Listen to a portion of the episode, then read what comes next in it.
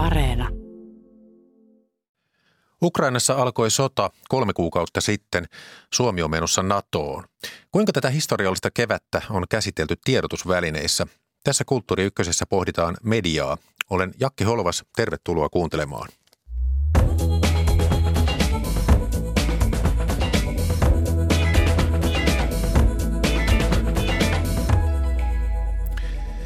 Mediatutkija sekä sukupuolen tutkimuksen professori Anu Koivunen Turun yliopistosta ja Tampereen yliopistosta journalistiikan apulaisprofessori Heikki Heikkilä.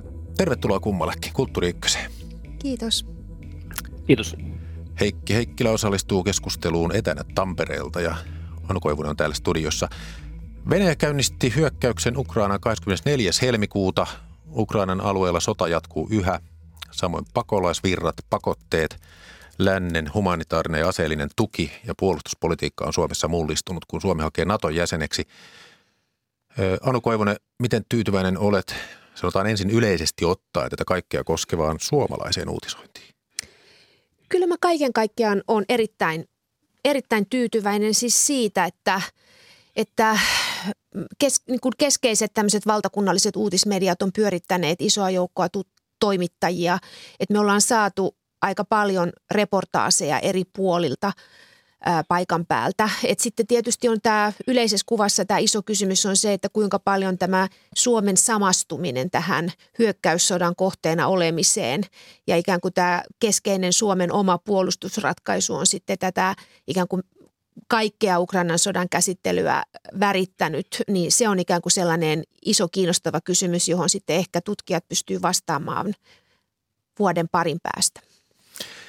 Heikki Heikkilä, sama kysymys. Miten suomalainen uutisointi on onnistunut? No olen samaa mieltä kuin Anu, on onnistunut oikein hyvin, että tässä kun ollaan kaikki oikeastaan nyt vaan näiden uutisten seuraajia ja ollaan tässä tilanteessa mukana, niin, niin, niin se kokemus on se, että, että uutisointi on ollut kiinnostavaa, se on ollut luotettavaa, on tullut sellainen olo, että, että on ajan tasalla tapahtumista ja on pystynyt jollakin tavalla saamaan niin kuin välineitä asioiden suhteuttamiseen, koska tämä tilanne on nyt niin uusi ja, ja tuota, poikkeuksellinen, että, että tässä on paljon ajateltavaa kaikilla. Meillä tässä on tarkoitus siis keskustella medioista. Ei suoranaisesti Ukrainan sodasta, mutta tällainen erittely, että on yhtäältä tapahtumat, toisaalta on tapa kertoa tapahtumista. Siis se tapa kertoa niistä, niin se saattaa olla vähän hankalampaa nyt kriisin aikana. Miten te koette, että nähdäänkö nyt median toiminta, kun kaikilla on mielipiteitä ja suut käyvät? No mä ajattelen, että mediakritiikki on tänä päivänä kansan huvi. Se on jotain, mitä kaikki harjoittaa. Eli tietyllä tavalla epäily, näkökulmien pohtiminen. Et siitä on tullut, se on niin kuin medialukutaitoa, mediakasvatus korostaa sitä, mutta se on myös politiikan teon väline. Et meidän tavallaan tilanne on muuttunut aika paljon, niin kuin jos ajatellaan pidemmällä, pidemmällä aikavälillä. Ja siinä mielessä mä ajattelen, että tällä hetkellä ollaan hyvin herkillä – niin kuin eri tavoin sen suhteen, millaista se uutisointi on. Et jos mä ajattelen itseäni tällaisena kulttuurin tutkimuksellisena mediatutkijana, niin varmaan lähtökohta on se, että juuri ne ikään kuin tavat kertoa tapahtumista, niin ne on sellaisia, jotka muuttuu hitaasti. Ne on sellaisia, että me kerrotaan tietyllä tavalla samoja tarinoita uudelleen. Kehystykset on sitkaita. Me sovelletaan tulkintakehyksiä aina uusiin tapahtumaketjuihin ja, ja siinä mielessä niin kuin mä ennustan kyllä, että tullaan näkemään paljon sellaista tutkimusta, jossa tämän kevään uutisointia tarkastellaan ikään kuin aikaisempien kriisien ja äh, tämmöisenä toisintona ja sitten pohditaan eroja ja samuuksia. Joo. Tuossa pari kesää sitten tuli purettua korkkimatto kesämökiltä ja sitten sieltä löytyi korkkimaton alta eristeenä 30-luvun lopun sanomalehtiä. Ja niissä oli sitten toisen maailmansodan alun uutisointia. Ja sitten sitä ihmettelen siinä, että se uutisointi oli hämmästyttävän samanlaista kuin nykyään, kun sitten mainokset taas olivat ihan erilaisia. Heikki Heikkilä, mitä arvioit itse, että onko se niin, että nyt on pelkoa ja valtavasti käsityksiä tapahtumista, mutta sitten sitä mediatietoisuutta ei ole ihan niin paljon vielä tästä asiasta? No ei varmaankaan ole tässä vaiheessa kauheasti tietoa, että tällä hetkellä oikeastaan kaikki elää siinä tilanteessa, että tapahtumat ja esitykset sekoittuu meidän mielissä toisiinsa. Mutta kyllä niistä niin kuin pohtimalla ja keskustelemalla saadaan sitten vähän näitä eroja jollakin tavalla näkyviin. Mutta semmoinen peruslähtökohta on mun mielestä se, että, että Suomihan tunnetaan maana, jossa ihmiset luottaa journalismiin enemmän kuin missään muualla. Ja silti mittausten mukaan vain 65 prosenttia luottaa uutisiin noin niin kuin jatkuvasti. Eli me, meihin liittyy tällainen, me, meillä on sisäänrakennettuna jonkinlainen medialukutaito tai kriittinen epäluulo myös niitä journalismin esityksiä kohtaan. Ja se on tietysti hyvä asia. No uutisointi on tietysti valintaa. Onko teillä käsitystä, mihin asioihin tässä kolmen kuukauden aikana suomalainen uutisointi on painottunut? Anu Koivunen. Äh, ajattelen, että kyllä se määrä, määrä tässä t- tavallaanhan painottaminen on määräkysymys ja määrähän riippuu sitten ikään kuin siitä, että jos, jos, jos kaikkia, niin kuin kaikkia mediatarjontaa katsottaisiin könttinä, niin se on sellainen köntti, jota kukaan ei varsinaisesti koe. Eli se jokaisella on tietyllä tavalla kokemuksellinen painotus, että se oma mediakulutus on niin kuin totuus siitä painotuksesta.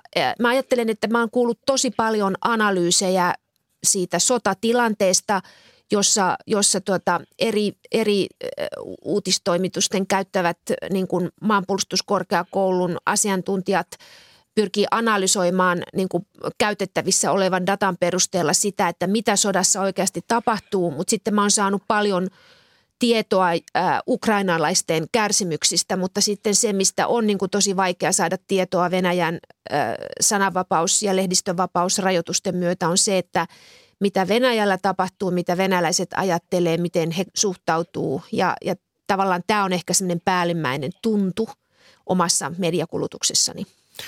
Heikki Heikkilä, mihin suomalainen uutisointi on painottunut ja onko jotain, mitä on mielestäsi käsitelty liian vähän? No selvästi painotushan on ollut ihan, ihan itsestään selvästi Ukrainassa. Eli, eli Ukraina – sotatantereena ja, ja tot, tällaisena niin kuin maantieteellisenä alueena yli 40 miljoonan ihmisen ää, tota, kotimaana on tullut tässä nyt niin kuin, niin kuin eniten näkyviin, joka on tietysti niin kuin luontevaakin. Ja niin kuin Anu sanoi tuossa, niin se toinen osapuoli eli Venäjä on jäänyt tässä näiden, näiden tota, informaatioblokkien takia jollakin tavalla niin kuin hämärämmäksi, mutta kyllä se toinenkin osapuoli on tässä tullut, tullut niin kuin kuitenkin niin kuin jollakin tavalla aika hyvinkin esille, olosuhteet huomioon ottaen.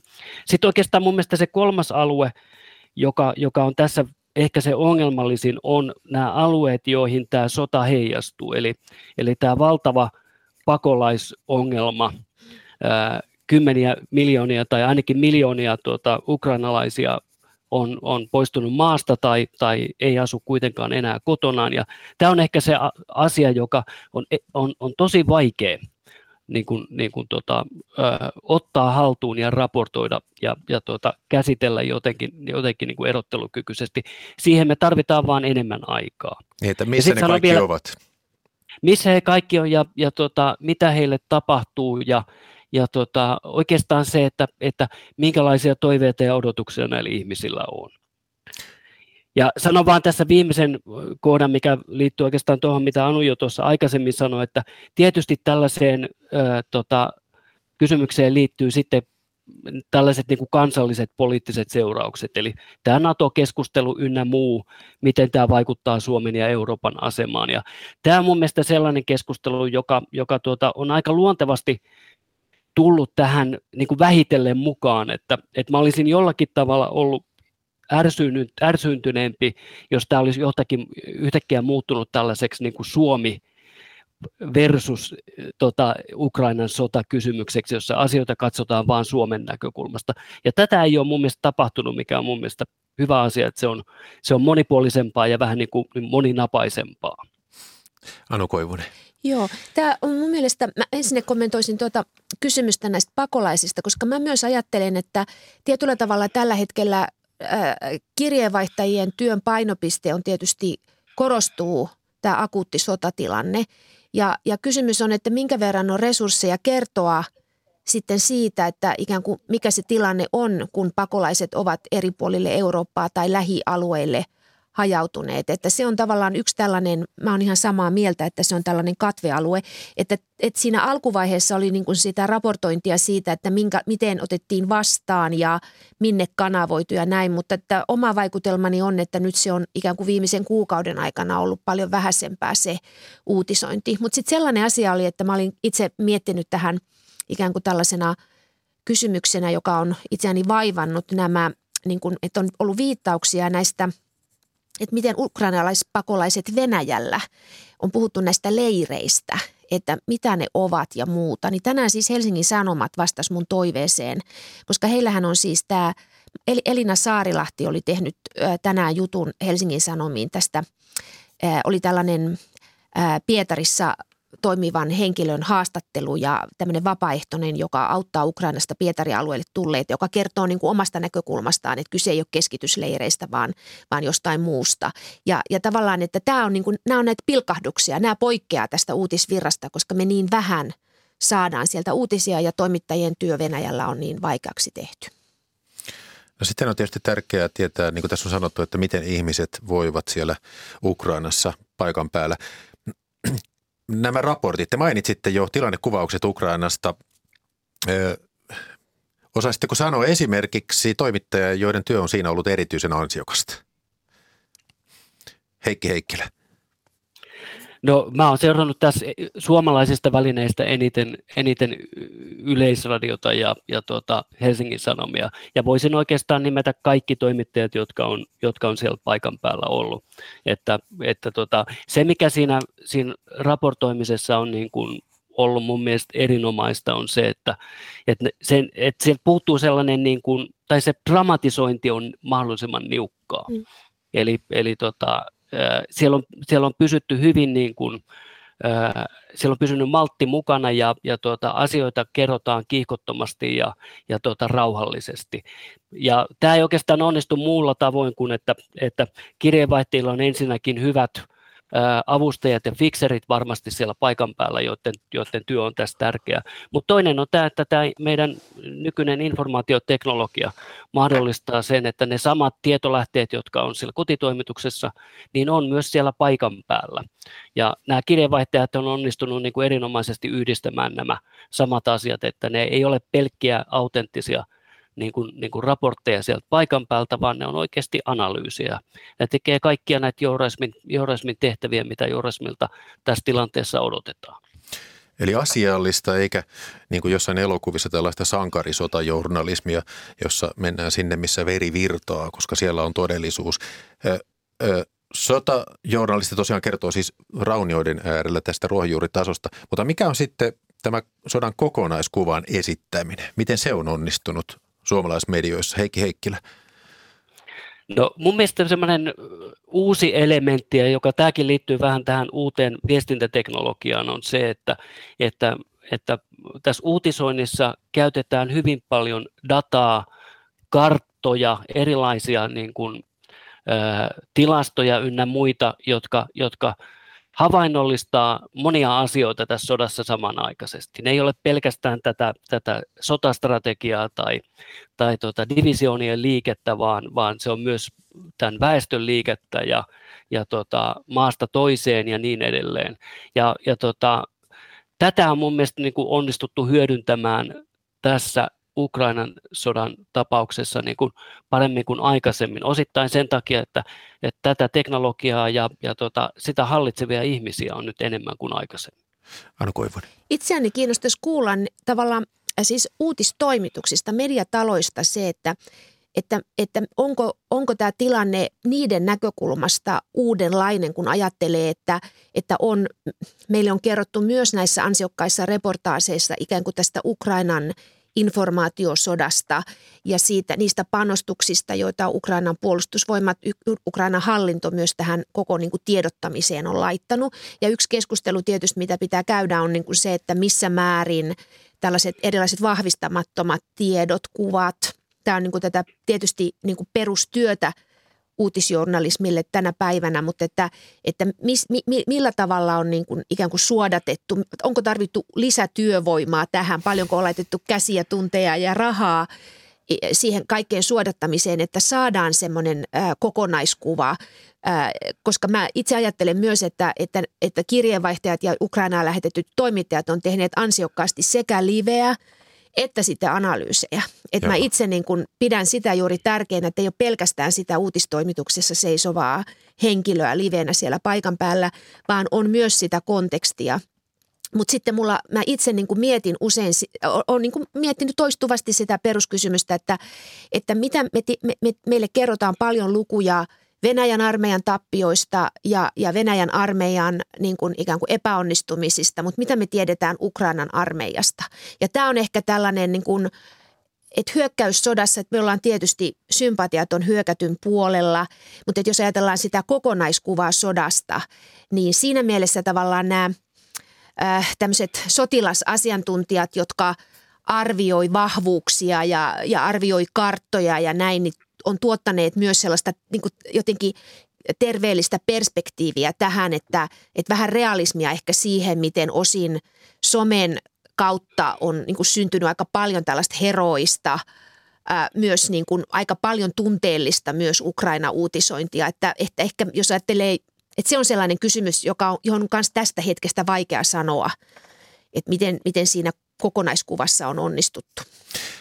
Tässä vähän jo tuntuu siltä, että Anu viittasi tähän, että uutisoinnissa saattaa näkyä optimismi ja sekoittuminen faktoihin. Onko, onko tätä ollut mielestäni uutisoinnissa? Heikki Heikkilä. No vois, vois, joo, va, varmasti on ollut. Että, että tässähän on jo kolmen kuukauden aikana tapahtunut tai on esitetty hyvin vahvoja käänteitä, että sota ikään kuin hallinta lainehtii ja, ja tuota, kuka, on, kuka on milloinkin niskan päällä. Ja nämä on varmaankin sellaisia niin kuin lyhytnäköisiä analyysejä, joissa, joissa asiat voi näyttää tältä tai ne halutaan, näyttää, halutaan niin kuin ajatella ne jotenkin, erityisesti nyt niin, että, että tuota Venäjän hyökkäys tässä torjutaan ja Ukraina valtaa alueita takaisin. Ja näin yksinkertaistahan tämä ei varmasti ole. Mutta oikeastaan näin, palaisin tuohon, mitä Anu sanoi, että, että tällaisissa tilanteissahan niin kuin, niin kuin luvut, nimenomaan nämä tota, kaatuneiden määristä, niin on, on, on se kaikkein epäluotettavin informaatio, mitä sodassa annetaan. Mm. Ja mä en oikeastaan niin nähnyt sellaista, että, että näitä lukuja oltaisiin edes otettu kauheasti niin kuin annettuina tai, tai vakavissaan. Et ni, niihin on aina sisällytetty tämä epäilys siitä, että tällaisia lukuja annetaan, mutta näihin lukuihin tota, pitää suhtautua kriittisesti. Ja tämä kartta, teknologia ja ja, ja esimerkiksi se, että kuvamateriaaleja pystytään paikantamaan, että missä tämä mm. kuva on otettu, niin tämä on vähentänyt paljon sellaista niin kuin perus, mä en edes sano sitä disinformaatioksi, vaan, vaan se on sellaista niin kuin, niin kuin epäselvää, vahvistamatonta tietoa, jota liikkuu aina, ja tämän määrä on jotenkin suhteellisesti ollut vähän, vähäisempää kuin mitä, mitä monissa, monissa muissa konflikteissa. Joo, t- tässähän sodan mittaan näytettiin karttakuvissa, graafeissa, kuinka Venäjä etenee niin, että on Ukrainan kartta ja sitten punaisella on se mm. alue, missä Venäjä etenee. Mutta nyt kun sanotaan tai uutisoidaan, että Ukraina on tehnyt vastahyökkäyksiä ja alkanut vallata takaisin näitä alueita. En ole vielä nähnyt karttoja siitä, että ehkä ne ovat sitten sen verran pieniä alueita tai sitten ole seurannut tiedotusvälineitä tarpeeksi tarkkaan. Kulttuuri Ykkösen suora lähetys meneillään. Jatketaan kohta mediakeskustelua Anu Koivusen ja Heikki Heikkilän kanssa.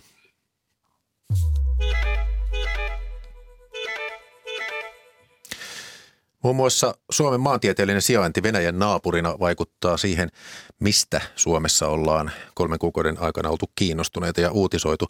Ja siksi kuunnellaan nyt muiden maiden medioista vähän arvioita. Ylen Yhdysvaltain kirjeenvaihtaja Iida Tikka, hyvää huomenta Washingtoniin. Huomenta tai päivää Suomeen. Kiitos. Miten isoina uutisina Ukrainan tapahtumia Yhdysvalloissa pidetään? Käytetäänkö siellä vaikka jutturetoriikassa sanaa historiallinen? Ehdottomasti tämä, on, tämä oli heti välittömästi, kun sota alkoi Yhdysvalloissa ihan ykkösuutinen ja todella pitkään pelkkää Ukrainaa. Ja itse asiassa ehkä sanoisin, että se, että minkä kokoinen uutinen, niin sitä kuvaa parhaiten se, että tämä kaikista suurin televisiokanava CNN lähetti saman tien todella ison osan koko työvoimasta tai tästä niin kuin perustyövoimastaan niin Ukrainaan. Eli esimerkiksi ihan nämä huippuankkurit ankkuroivat uutislähetyksiä Ukrainasta käsin, eli paikallista aikaa siellä aivan keskellä yötä tänne tota, Yhdysvaltain primetimeen saattoi vaikkapa Anderson Cooper puhua. Eli siitä tavallaan siirrettiin koko se huomio Ukrainaan. Otetaan mukaan Berliinistä myös Yle Eurooppa-kirjeenvaihtaja Suvi Turtiainen. Tervehdys. Terve, terve. Ja pahoittelut heti poikkean käsikirjoituksesta. Jos saa, niin mun on pakko kommentoida meitä Anu Koivunen ja Heikki Heikkilä äsken hyvä. siitä. Meidän Ukraina-raportoinnista, koska mä oon yksi Ylen toimittajista, jotka käy siellä paikan päällä Ukrainassa.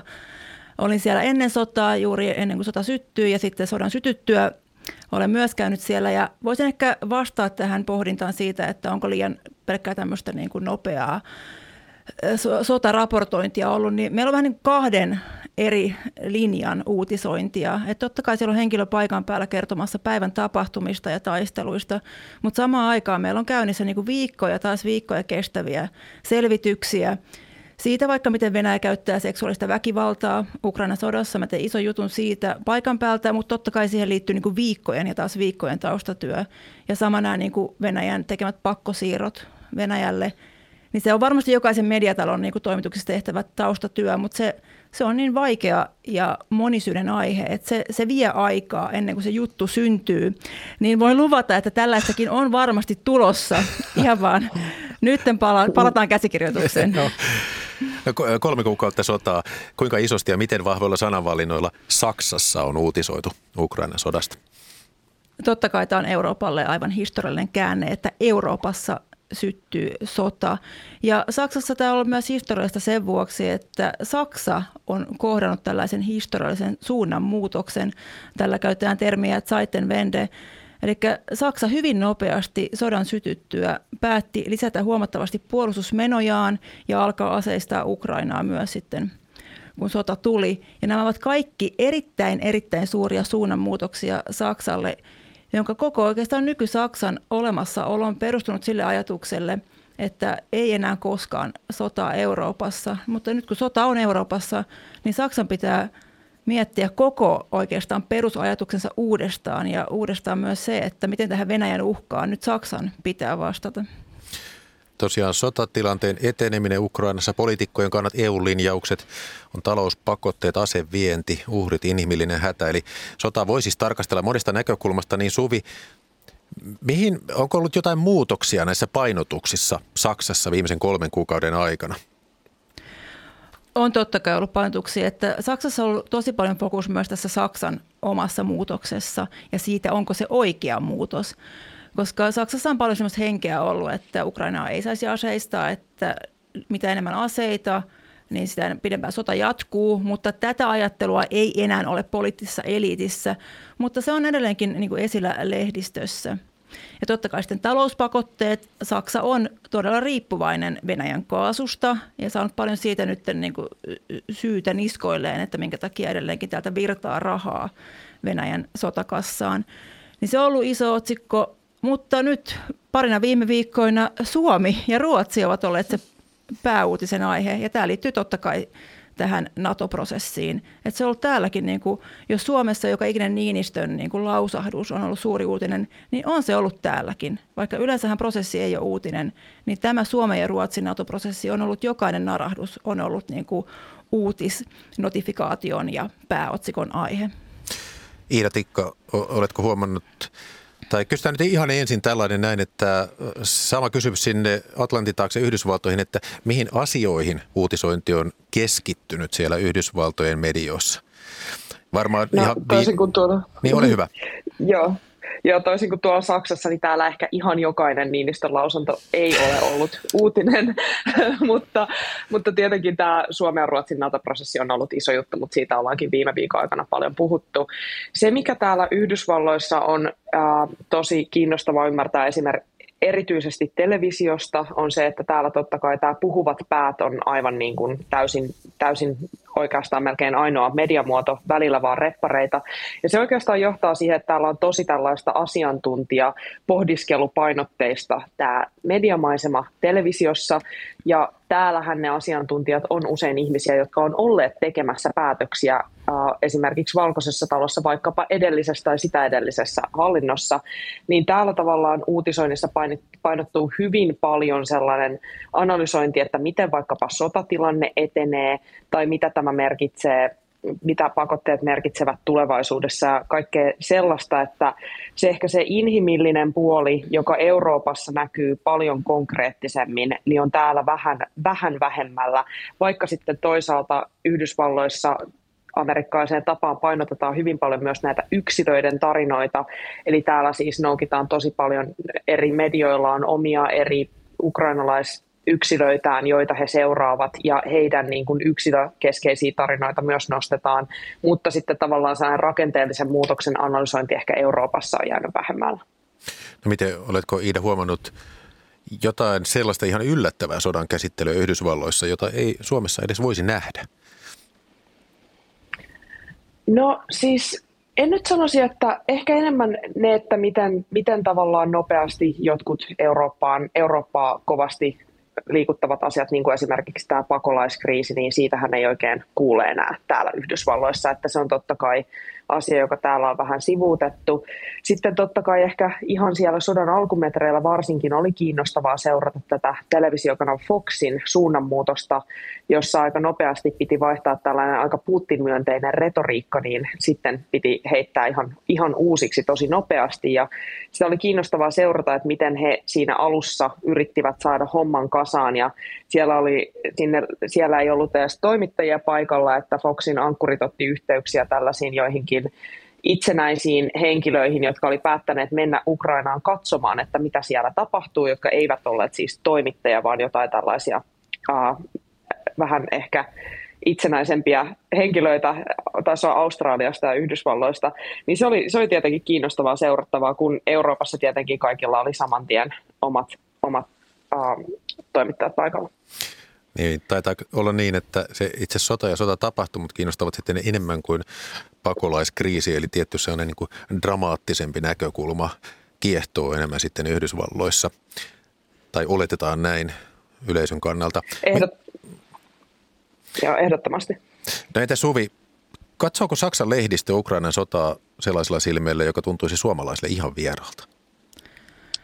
Ei varmasti Ukrainan sotaa katsota vierain silmin. Ja itse asiassa tuntuu, tuntuu kummalliselta jopa se, että kun avaan Ylen uutisetusivun tai vaikka Hesarin uutisetusivun ja sitten Saksan median uutisetusivun, niin ne on ihan identtisiä, koska kaikki seuraa siis samoja uutistoimistoja ja Zelenskin vyöllisiä puheita, niin totta kai se toistuu sama teema.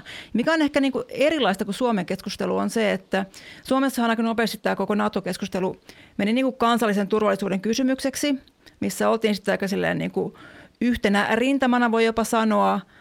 Ja puhuttiin ehkä silleen niin kuin varovaisin sanankääntein, niin kuin, että miten tämä prosessi etenee. Ainakin siltä se näytti täältä Saksasta käsin. Kun taas sitten Saksassa tämä heidän oma sisäinen suunnanmuutoksensa liittyen tähän puolustusbudjetin mielettömään kasvattamiseen, niin se on todella räiskyvää ja niin kuin kaikki eri tahot huomioivaa keskustelua. Esimerkiksi Saksan johtava feministi Alice Schwarzer on saanut erittäin paljon niin kuin mediatilaa aika jännillä lausunnolla sen suhteen, että Ukrainaa ei saisi aseistaa, koska se saattaa sitten niin kuin pitkittää sotaa. Tai sitten tunnettu filosofi Jürgen Habermaskin kirjoitti tästä kirjoituksen, että miten Saksan pitää nyt aseistaa tai ei aseistaa Ukrainaa.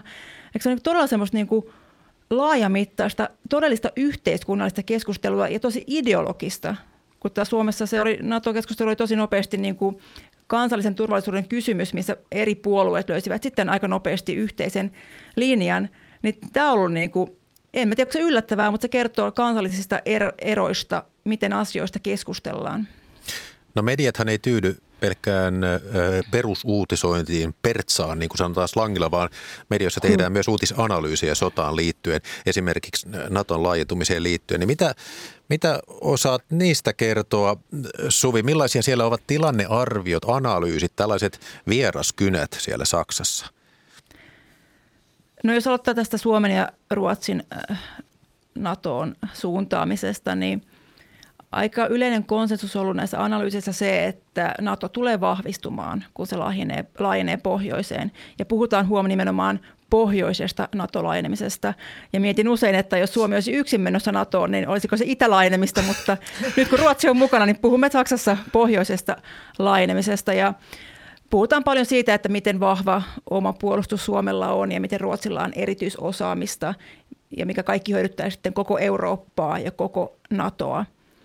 Ja sitten ehkä muuten, kun puhutaan Ukrainan sodasta, niin täällä sitten nämä analyysit ja pääkirjoitukset ottaa paljon kantaa siihen, että miten Saksan hallituksen pitäisi toimia, olla rivakampi pakotteissa Venäjää vastaan, toimittaa enemmän aseita Ukrainaan ja se on niin kuin enemmän semmoinen poliittinen osapuoli siinä keskustelussa, että mitä nyt pitäisi tehdä.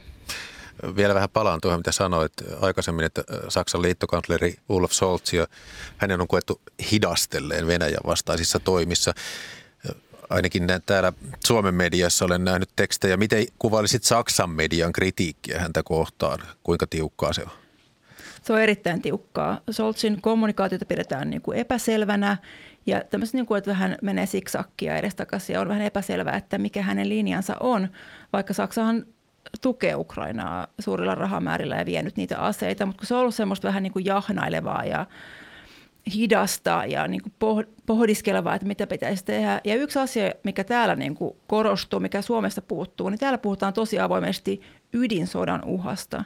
Ja tämä on asia, mistä Olaf Scholz itsekin puhui Spiegelin suuressa haastattelussa, että se on niin kuin vähän semmoinen jarru sille aseistukselle, että pelätään, että Ukrainan sota laajenee sitten niin kuin Naton ja Venäjän väliseksi. Ja sen takia on pelkoa sitten ydinsodasta. Ja se on Saksassa niin kuin tämmöinen ihan aito keskustelu, että onko Euroopassa ydinsodan uhka, kun Suomessahan on tämmöinen niin kuin aika vahva linja sille, että Venäjä nyt aina pelottelee, mutta suhtaudumme tähän pelotteluun tyyden rauhallisesti, niin se on iso ero.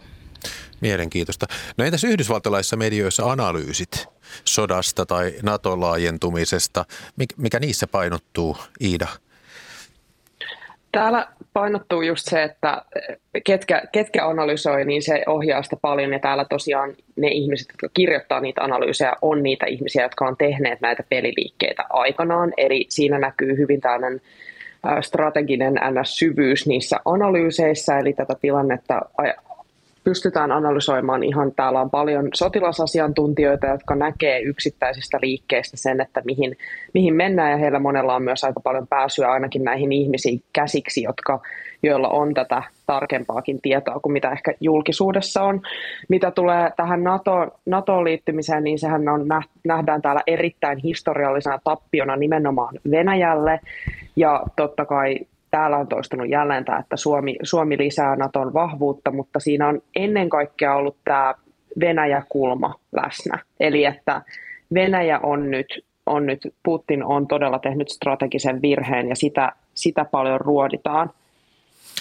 Onko Saksassa tai Yhdysvalloissa kummassakaan mahtimaassa vielä nähtävissä tämmöistä sota-uutisointiähkyä, eli että mediat alkavat jo etsiä toisia aiheita Ukrainan sodan tilalle – jos otetaan Iida ensin.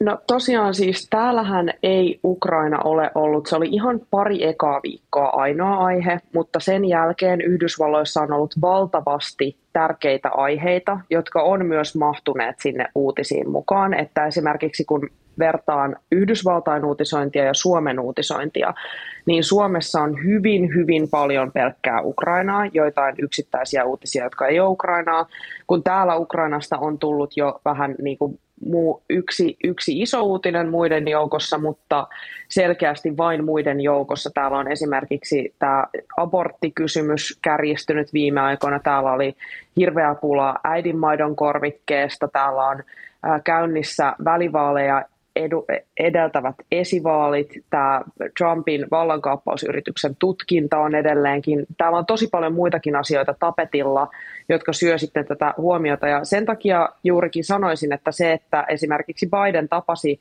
Niinistöä ja Andersonia viime viikolla tämän kaiken keskellä, niin se ei ehkä Suomeen näyttäydy siltä, että että se olisi erityistä, mutta se on erityistä tässä tilanteessa, jossa Yhdysvalloilla on vähän tulipalo joka paikassa. No vielä Suvi, Näkyykö siellä Saksassa uutisointiähkyä? Tuleeko muita uutisia tilalle ja jos niin mitä? Ehkä ei ähkyä, mutta Ukrainan sota on niin kuin muuttumassa semmoiseksi yleiskattovarjoksi, joka varjostaa kaikkia muitakin uutisia. Saksassa on kova inflaatio, kuluttajahinnat nousee, bensan hinta nousee ja kaikkihan liittyy suoraan Ukrainan sotaan, Venäjän mm. hyökkäyssotaan Ukrainassa ja myös se, että Saksa yrittää nyt oikeasti niin kuin löytää ratkaisuja venäläisen kaasun tilalle. Täällä vihreä talousministeri käy Katarissa pyytämässä kaasua, mikä kertoo jo siitä, että oikeasti kaikki ovet nyt käydään avaamassa. Niin Nämä on, nämä on uutisia, mitkä liittyy kuitenkin lopulta sitten Ukrainan sotaan. Ovat ja seurauksia Scholz, siitä. Scholz, aivan, ja Scholzin asema, että minkä takia hän ei käy Kiovassa, mikä alkaa olla jo niin silmiin pistävä kuin kaikki muut Euroopan johtajat. Suomen johtoa lukuun ovat siellä käyneet, mutta antakaamme heille ymmärrystä, koska Suomi on ollut kiireinen NATO-prosessissa. Mutta Scholzista kysytään suoraan, että miksi hän ei mene sinne Kiovaan osoittamaan tukeaan. Mutta ehkä pikkuhiljaa alkaa tulla muita aiheita, jos Der Spiegel viikko lehden kansi jotain meille kertoo, niin viime viikon aiheena oli kansalaisten burnout, työuupumus, niin muita aiheita alkaa tulla nyt. Ylen Yhdysvaltain kirjeenvaihtaja Iida Tikka, kiitos Washingtonin ja kiitos Berliinin Eurooppa-kirjeenvaihtaja Suvi Turtiainen. Otetaan sitten, mitä ajatuksia täällä studiossa ja siellä etänä herää Heikki Heikkilälle tästä näiden kahden maan, Saksan ja Yhdysvaltojen medioiden toiminnasta tässä kolmen raskaan kuukauden aikana, kun te kuuntelitte tätä. Tota, ensinnäkin kiitoksia. Oli tosi mielenkiintoista kuunnella molempia ja vertailla näitä, näitä tota, Iina ja Suvin näkemyksiä. Mulle tuli tuosta oikeastaan kaksi sellaista niin kuin, tällaista niin kuin tutkijan kannalta tuttua asiaa. Yksi on se, että on, journalismi on juuri niin kuin toi Suvi sanoi, että tietyllä tavalla se on samanlaista joka paikassa, että samat Zelenskin puheet ja, ja tuota, videomateriaalit siellä on niin kuin, niin kuin tuota, ää, aineksena, eli, eli journalismi näyttää hyvin samantyyppiseltä, mutta samaan aikaan siellä näkyy tällaisia erilaisia geopoliittisia painotuksia. Eli, eli se, että mikä sen emämaan toimijuus tai asema suhteessa tähän Ukrainan sotaan on, niin, niin se niin kuin määrittää tai ohjaa sitä keskustelua. Että Amerikassa se on nykyinen poliittinen johto tai poliittinen hallinto versus entinen poliittinen hallinto, jotka tavallaan käy keskustelua siitä, että kuka on vastuussa siitä, mitä, missä ollaan tällä hetkellä ja mikä, mitä Amerikka tekee tästä eteenpäin. Saksassa on tämä, niin kuin Suvi toi esille, niin, niin tuota, toisen maailmansodan ää, perintö ja, ja ynnä muut kaikki sellaiset kysymykset, jotka, jotka kehystää, kehystää tätä keskustelua. Suomessa taas sitten oli tavallaan iso kysymys se, että että mikä liittyy tähän NATO-keskusteluun, on se, että, että, että haluttiin selvittää, että onko Suomella toimintakykyä tai yhtenäisyyttä tai, tai vaikutusvaltaa tämän tyyppisissä kysymyksissä. Ja nämä on aika luontevia niin kuin erilaisia painotuksia, jotka oikeasti on niin kuin joka maassa vähän erityyppisiä ja erilaisia. Anu Koivunen. Niin, tämä, mä olen samaa mieltä Heikin kanssa siitä, että oli I, I, Iida Tikan ja, ja, ja Suvi Turtiaisen näkemysten kuunteleminen todella kiinnostavaa ja tietysti heidän niin kuin report, hyvin niin kuin linjassa, kun on tässä uskollisesti kuunnellut uutispodcasteja ja kaikkia muita heidän tekemiään tekemiään tuota, kommentaareja ja reportaasia, niin hyvin linjassa sen kanssa. Mutta mä mietin sitä, tätä kysymystä tästä kansallisesta katseesta. Se on vähän niin kuin eri kulma tuohon, mitä Heikki sanoi tästä, että mikä geopoliittinen asema on. Että, että kyllähän Suomessa kuitenkin Tämä on just sellainen asia, joka pitää tietysti tutkimuksella niin kuin todentaa, mutta kyllä mä ajattelen, että meillä alkoi kuitenkin se notokeskustelu välittömästi. Ja se osaltaan on selit- seurausta siitä, että Ylellä oli sattumalta se Gallup juuri sillä viikolla, kun Venäjä hyökkäsi Ukrainaan. Ja se tuli maanantaina niin kuin pari-kolme päivää sen jälkeen, Ukrainan hyökkäyksen jälkeen tieto siitä, että yli 50 prosenttia suomalaisista kannattaa NATOon liittymistä. Ja, ja siitä alkoi kuitenkin tällainen ikään kuin Suomen Suomen poliittisen johdon toiminnan seuranta. Että oli, alussa oli paineita ikään kuin vähän tuolle, mikä Suvi puhui Scholzista, että tehdäänkö riittävästi ja tavallaan tällaista painetta, että nyt äkkiä sinne NATOon ja tavallaan, että toimiiko poliittinen johto niin kuin ripeästi tämmöinen sosiaalisen median ja kolumnistien ja pääkirjoittajien tavallaan tällainen, että on semmoinen pieni hetki. Sitten on ollut aika pitkä vaihe, jossa ollaan seurattu sitä, miten sukuladiplomatialla ikään kuin saadaan aina uusia ystäviä, jotka ikään kuin tulee sinne mielikuva, että meidät otetaan NATOon vastaan. Ja nythän meillä on tämmöinen, niin kuin tapahtui, oli tämmöinen valtava kliimaksi, että nyt se NATO-hakemus sitten jätetään ja nyt sitten Turkki. Eli se tavallaan menikin pois meidän käsistä, että meillä oli tällainen kansallinen tarina, jossa me oltiin päähenkilöitä ja, ja, ja tavattiin Bidenia ja, ja, ja oli niin kuin, saatiin tukea monilta eri puolilta. Ja nyt yhtäkkiä tavallaan Suomesta ei tuka, Suomi ei ole enää päähenkilö, vaan tavallaan vähän niin kuin – yksi tämmöisessä kuviossa, jossa välttämättä se ei olekaan se meidän tahto. Että tässä, et, kyllä mä ajattelen, että tämän tarinan niin kuin purkaminen tulee olemaan vielä aika kiinnostavaa. Että siinä varmasti tässä journalismissa on ollut myös tällaista turvallistamista, että on osallistuttu tähän NATO-prosessiin. Jotkut niin kuin lehdet, ajatellaan nyt sitä Helsingin Sanomien uutis, sehän oli ihan uskomaton se tota, viime viikolla ollut, ollut tota, piirroskuva – Natosta, oliko se sitten iltarusko vai auringon nousu ja, ja, ja joku tämmöinen Suomi ja Ruotsi pelastusveneessä kansallisina hahmoina soutamassa kohti aamuruskoa tai iltaruskoa tai mitä lienee NATOa. Et siis tavallaan, että kyllähän mediat on ottanut, niin kuin joku Helsingin Sanomat ottanut vahvasti myös kantaa mielipidepuolella, eikä se ole estänyt heitä raportoimasta monipuolisesti ja tekemästä kaikella niin kuin hyvää journalismia. Mutta että, että kyllä tämän kaiken – purkaminen tulee olemaan myös tutkijoille äärimmäisen kiehtovaa, että kuinka, mihin tarinoihin me mentiin mukaan. Vielä pieni paluu tähän, miten eri maissa uutisoidaan tuota, valistuneet kaverit, jotka lukevat näitä eurooppalaisia medioita, kertovat, että Italiassa ja Ranskassa osa vasemmistoa elää pimeässä kuplassa ja tulkitsee kaikki Naton syyksi – Italian mediassa pohditaan taloutta ja erityisesti energiaa, koska Venäjä on ollut toisiksi suurin kaasun tuoja Italiaan. Kiinassa ajatellaan, että Yhdysvallat halusi Suomen NATO, jotta Suomi hoitaa Venäjän ja Yhdysvallat voi puolestaan keskittyä enemmän Kiinan haastamiseen. Ja sitten huhtikuussa Expressenin kolumnisti otsikoi, että kun Suomi oli etukenossa hakemassa NATOon, että Ruotsia johdetaan nyt Helsingistä – Tuota, Anu Koivunen, tiedän, että seuraat Ruotsin mediaa, niin onko siellä pistänyt jotain erityistä silmään kolmen kuukauden aikana sillä tavalla, että voisi sanoa, että länsinaapurin journalismilla tai mediakentällä on jotain erityispiirteitä? No on se sillä lailla hyvin erilaista, että se alkuvaihe ei sisältänyt tätä Ruotsin NATOon keskustelua, että kyllähän lähti sitten todella vauhdilla mukaan ja, ja kyllä se ruotsalainen keskustelu viimeisen ää, kuukauden, vi, vi, viiden viikon aikana, kun se on ollut NATO-keskustelu siellä intensiivistä, niin kyllä se on ollut Suomi-keskustelua. Että Suomi on ollut se keskeinen selittäjä.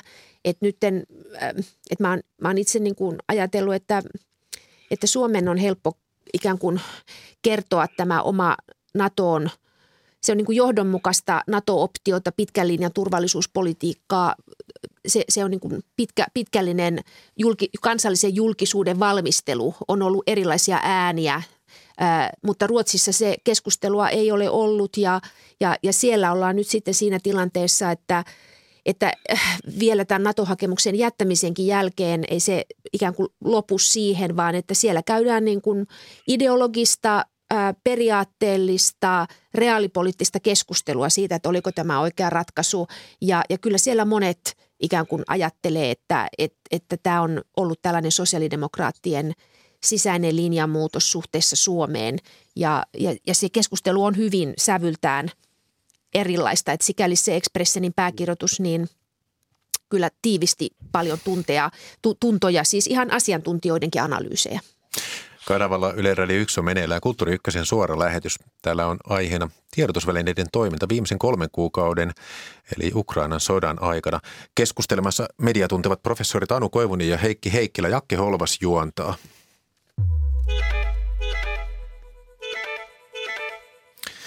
No Suomessa medioissa on seurattu poliittisia päättäjiä, Varsinkin pääministeriä ja varsinkin presidenttiä haastateltaviksi on valittu asiantuntijoita maanpuolustuskorkeakoulusta, ulkopolitiikan tuntijoita ja tutkijoita.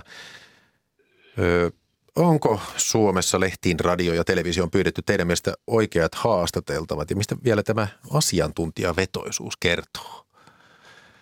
Heikki Heikkilä. No se kertoo siitä, että, että kun puhutaan ulkopolitiikasta, ulkopolitiikasta ja turvallisuuspolitiikasta, niin päättäjien ja asiantuntijoiden joukko on oikeasti pieni. Että, että presidentti ja pääministeri puhuu ikään kuin tällä virallisella äänellä, ja sitten meillä on joukko ulkopolitiikan ja turvallisuuspolitiikan asiantuntijoita, jotka voi kommentoida sitä vähän laajemmin, mutta, mutta sellainen niin kuin valtioyhteys tai yhteys siihen viralliseen ulkopolitiikkaan ei ole kauhean iso. Ja, ja tästä se muodostuu se keskustelu, että, että, että ulkopoliittinen instituutti ja maanpuolustuskorkeakoulu on pitänyt pysyvää leiriä tota, Ylen aamu ja vähän muissakin ajankohtaisissa lähetyksissä. Mutta tämä on tavallaan se tapa, jolla, jolla tämä keskustelu nyt tähän, se oikeastaan liittyy tähän vaiheeseen ennen kuin se NATO-jäsenhakemus on pistetty liikkeelle. Mä olettaisin, että tämä keskustelu laajenee sitten ja muuttuu myös kriittisemmäksi ajan mittaan, ehkä vasta sen NATO-jäsenyyden jälkeen, koska sitten aletaan miettiä näitä käytännön seurauksia toisella tavalla. Että kyllä siihen kriittiseen keskusteluun menee enemmän aikaa kuin Ruotsissa tai Saksassa, jossa siitä, siihen olla, ollaan tavallaan oltu ideologisesti valmiita. Suomessa se tulee vasta myöhemmin. No sitten kaikkiaan suomalainen uutisointi on seurannut tasavallan presidentti Sauli Niinistö ja hänen näkemyksiään. Siis sehän nyt on Siinä mielessä täysin ymmärrettävä, että Suomen ulko- ja turvallisuuspolitiikkaa johtaa tasavallan presidentti yhdessä valtioneuvoston kanssa, mutta ihan jo pienimpiäkin sävyjä, niin lähteekö suomalaisjournalismi siitä, että kansa tahtoo maan isän käsityksiä kriisitilanteessa? Anu Koivunen. On meillä siis peri, perinne, että presidentinvaaleissa on käyty tätä keskustelua ja on niin kuin, silloin kun ulko- ja turvallisuuspolitiikasta myös selontoista keskustellaan, niin sitten käydään – on, on käyty aina ikään kuin sitä NATO-kantakeskustelua yritetty arvuutella, että kuka on milläkin kannalla. Ja, ja jos ei ole vahvasti puolesta tai vahvasti vastaan, vaan on ikään kuin ollut tällä optiokannalla, niin se on tavallaan loogista, että nyt on sitten todella tarkalla korvalla kuunneltu sanoja ja taukoja.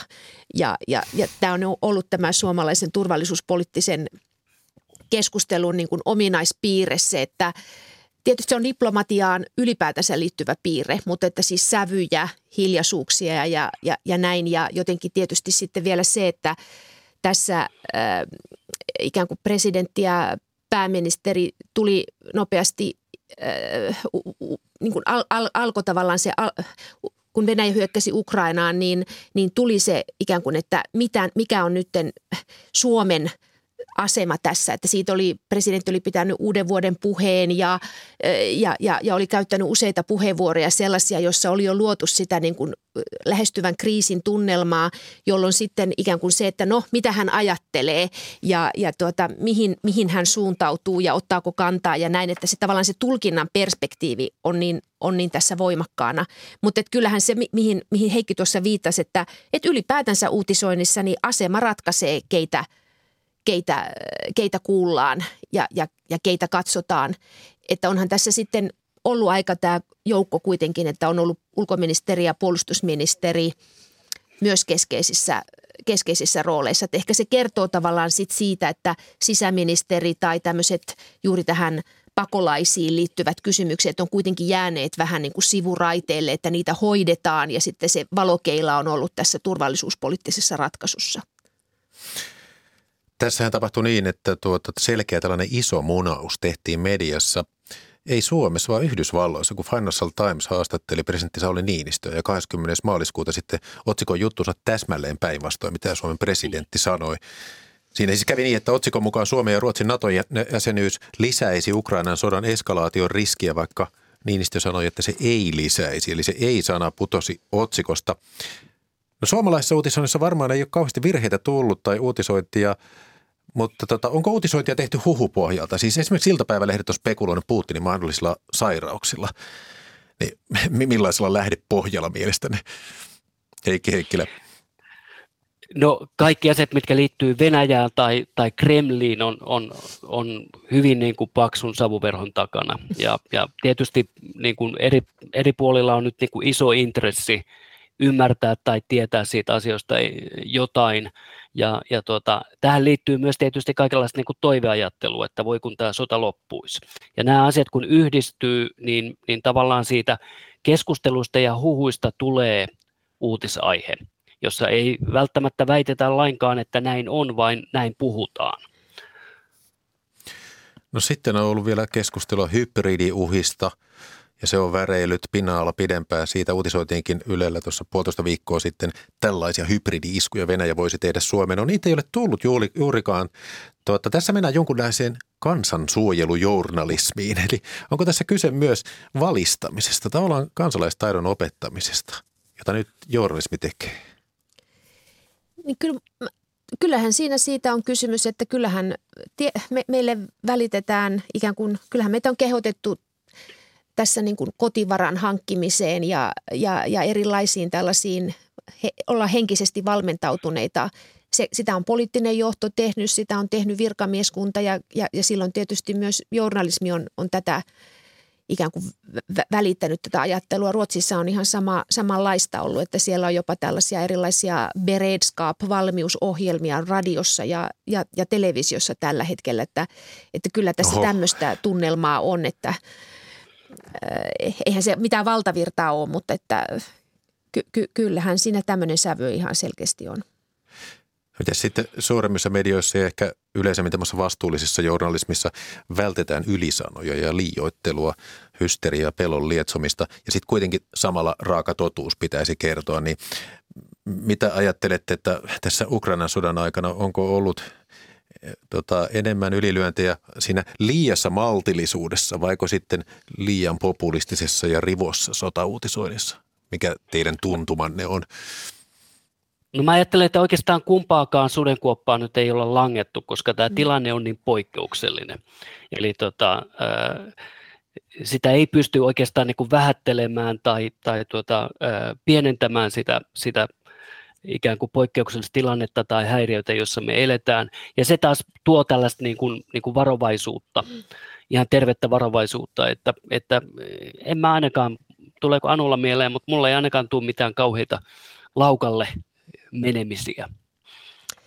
Niin, siis mä ajattelen, että se on enemmän sellaista emotionaalista suuntautumista, että samastumista, että kyllä mä sillä tavalla ajattelen, että kyllä meillä sellaista vahvaa niin kuin Suomen kertomus itsestään pieni maa Venäjän kupeessa, vaikka Ukraina on iso maa, niin silti me ollaan samastuttu siihen hyökkäyksen kohteena olemiseen ja se on niin kuin tuottanut sellaista emotionaalista sävyä, mutta en mäkään sanoisi, että ollaan laukalle lähdetty, että et, et, e, niin kuin järkytystä, että musta järkytys on ollut aito ja, ja tota, mutta se ei ole estänyt a, niin kuin asiallista raportointia ja, ja, ja se on mun mielestä tii, hyvin tiivistyy tavallaan näihin kirjeenvaihtajiin, jotka on noussut keskeiseen asemaan. Kaikki toimittajat, jotka sinne on lähetetty, niin heistä näkyy se vakavuus, ja, mutta että on tehty kovaa työtä. Hei, suuri kiitos keskustelusta. Anu Koivunen ja sitten etänä Heikki Heikkilä. Ja kiitos kuulijoille myös tiedoksi, että tämä lähetys on kokonaisuudessaan kuultavissa Yle Areenasta puolen tunnin kuluttua – Näitä kulttuuriykkösiä tuottaa Olli Kangassalo, äänitarkkailijana toimi tänään Pasi Ilkka ja juontaja oli minä Jakke Holvas. Huomenna Kulttuuriykkösessä pääsee ääneen Roomassa asuva taiteilija Hannu Palosuo. Hänen teoksia on paraikaa esillä Didriksenin taidemuseossa. Suuri kiitos seurasta ja toivotan rentoa maanantain jatkoa Yle Radio 1 muun tarjonnan parissa. Hei hei!